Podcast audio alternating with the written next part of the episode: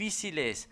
Vamos a hablar de un robo que sufrió una vecina de nuestra ciudad y con quien tuvo oportunidad de conversar hace unos minutos nada más nuestro compañero Guillermo Rodríguez. Le robaron la moto, pero la verdad es que está muy preocupada, muy angustiada, muy desesperada. No voy a ser yo quien te lo diga, te lo va a contar ella en primera persona, reitero, en diálogo con nuestro compañero Guillermo Rodríguez. Buen día, Elena, contame qué te pasó. Buenos días.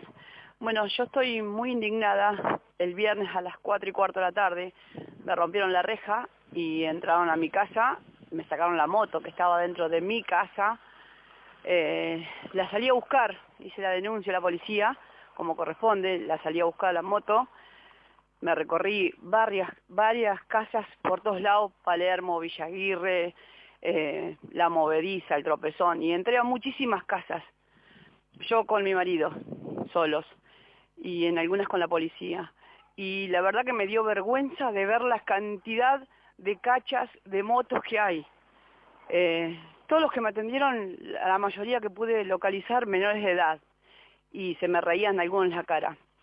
La verdad yo quiero preguntar a los jueces, no a la policía, ¿por qué no hacen algo con los menores de edad? Porque todos tienen menos de 18 años. Y es una vergüenza que tengamos que los trabajadores salir a buscar nuestras motos y correrlos porque la policía no los puede tocar. La verdad estoy muy indignada porque a mí me cuesta mucho lo que yo hago. Y me robaron lo que yo uso y lo que me compré con mi esfuerzo. No con un plan ni nada que me dio el gobierno. Lo compré yo con mi trabajo. Soy empleada doméstica. Elena, ¿encontraste la moto en definitiva? No. No la pude encontrar, me han llamado, yo di 40.000 pesos de recompensa por la moto, me han llamado un montón y hasta anoche a las 2 de la mañana me llamaron para decirme que hoy tenían un dato de la moto. Yo estoy esperando, quiero saber quién me sacó la moto, aunque no la encuentre. Y la verdad le pregunto a los jueces otra vez, ¿qué es lo que hacen? ¿Qué es lo que esperan por un trabajador?